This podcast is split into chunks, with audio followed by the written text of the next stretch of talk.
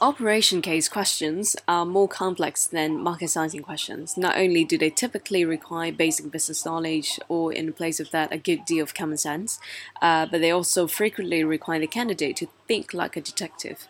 For example, the interviewer might ask why an airline has been losing money while its market shares increased.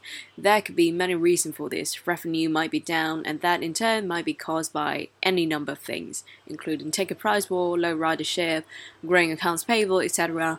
Um, costs may be higher due to high fuel costs, greater lending fees, higher plane maintenance costs, etc. Um, or the airline could be operating more inefficiently um, say higher passenger load might require to lease additional aircraft or pay staff overtime. And in any case, a successful analysis of the question requires the candidate to think clearly and efficiently about the question.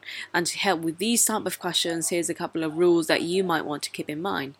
Rule number one: isolate the main issue.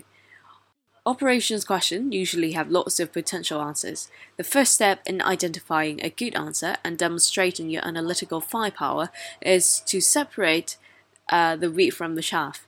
So once you have zeroed in on main issue, you'll be able to apply your energy to working out a good conclusion to the problem. Rule 2. Apply a framework. Frameworks are made for cracking operational questions. They will help you sift through lots of data uh, and organize your answer. A useful framework can be something as simple as saying, if the airline is losing money, it has something to do with either costs or revenues, and moving on to talk about each of the areas in turn.